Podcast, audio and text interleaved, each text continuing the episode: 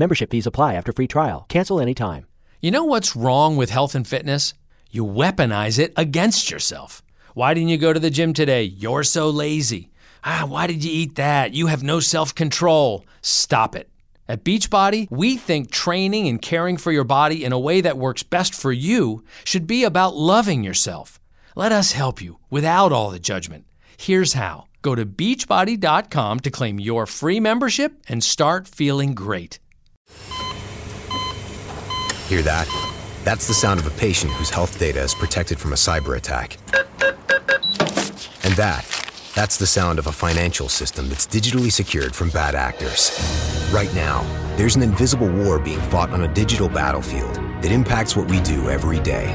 That's why at Peraton, we do the can't be done to help protect the vital systems we rely on. Because if we don't, the alternative is unimaginable. Peraton.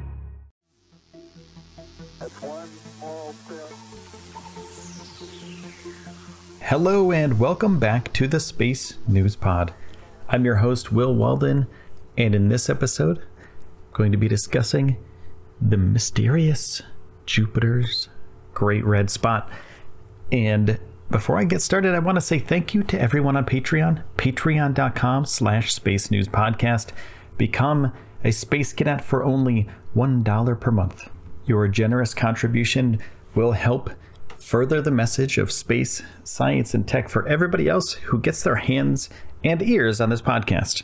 So I want to say thank you to everyone on Patreon and also thank you to you for listening to this podcast and thank you for subscribing to the podcast. It only takes a second. Hit that subscribe button and listen to cool space science and tech every single day. Jupiter's Great Red Spot is a storm that's larger than our Earth, larger than our home planet. It's raging through the atmosphere of this gas giant. Planetary scientists think that it's been going on since the mid 1600s. But there's a current version that people have been investigating since about 1830. They used telescopes and spacecrafts to see it close up. Juno, which is one of NASA's spacecraft, have gotten very close to the spot while orbiting Jupiter, and it's returned some of the highest resolution images of the planet and the Great Red Spot. And it's given scientists a new look on one of the oldest known storms in our solar system. This storm is an anticyclonic storm in a high pressure zone in Jupiter's clouds.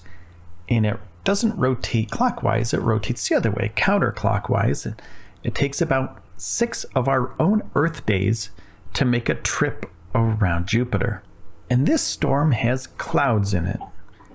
They may be many kilometers above the other cloud decks on the uh, surface, but jet streams to its north and south keep the spot at the same latitude as it goes around the planet. And the Great Red Spot is actually red, but it's not always red. The chemistry of the clouds and atmosphere cause it to vary, and it could be pinkish orange, it could be a darker red, and Jupiter's atmosphere is mainly molecular hydrogen and helium, but there's other stuff in there too water, hydrogen sulfide, um, ammonia, and methane as well. So those are also in the Great Red Spot. And we don't really know why the colors of the spot change over time. And they suspect that the solar radiation causes the chemicals in the spot to darken or lighten. And that depends on the solar wind. And though we've been looking at this spot for a very, very long time, it wasn't until 1979 that the Voyager 1 spacecraft sent back close up images of the Great Red Spot. And there's other spacecraft, Voyager 2, Galileo, and Juno, have also visited and observed this Great Red Spot. Now, I'll be right back after this break with some more information about some other studies and cool photos of the Great Red Spot. So, this spot, it doesn't always stay the same. It's not a perfect circle, but it is getting more circular. For the longest time, they thought that the spot was only going to be two Earths wide. But over time, it shrank. And about this time, right now, it's about 1.3 times as big as the Earth. And it's shrinking, it's getting smaller. But no one's quite sure what's happening. Could it be that the storm is just dissipating? It's losing momentum, and everything that's in the storm is maybe going out into the atmosphere of Jupiter, and the molecules and the things in the clouds are just kind of going every place else on the planet. We're not sure. No one's quite sure at this point. So we're going to keep looking at it. And there are some spacecrafts, Juno in particular, that have some really, really great photos of this. Juno was launched from the Earth in 2015 and began orbiting Jupiter in 2016. And it got really low and close to the planet in about 3,400 kilometers above the clouds, which is really, really close on a planetary scale. So it has some really great photos because they're incredibly detailed because it's so close. And it didn't just take photos, there were instruments on this spacecraft that measured the depth of the actual storm. It's 300 kilometers deep. That's deeper than any of Earth's oceans.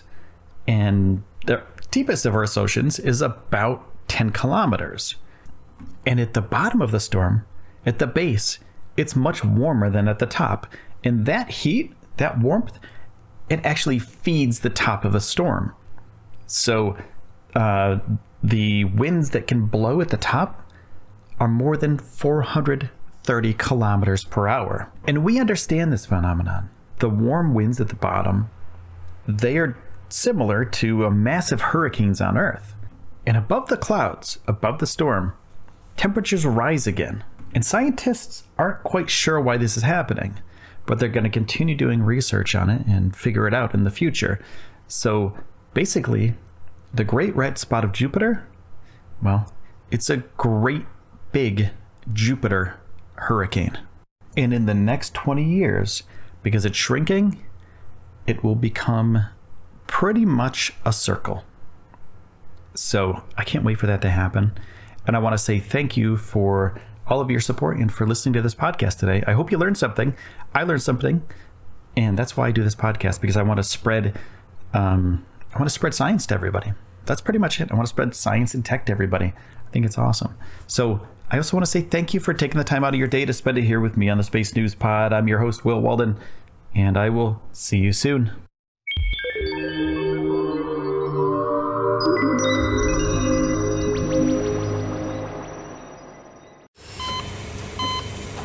Hear that? That's the sound of a patient whose health data is protected from a cyber attack.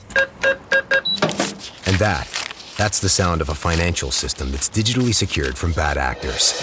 Right now, there's an invisible war being fought on a digital battlefield that impacts what we do every day.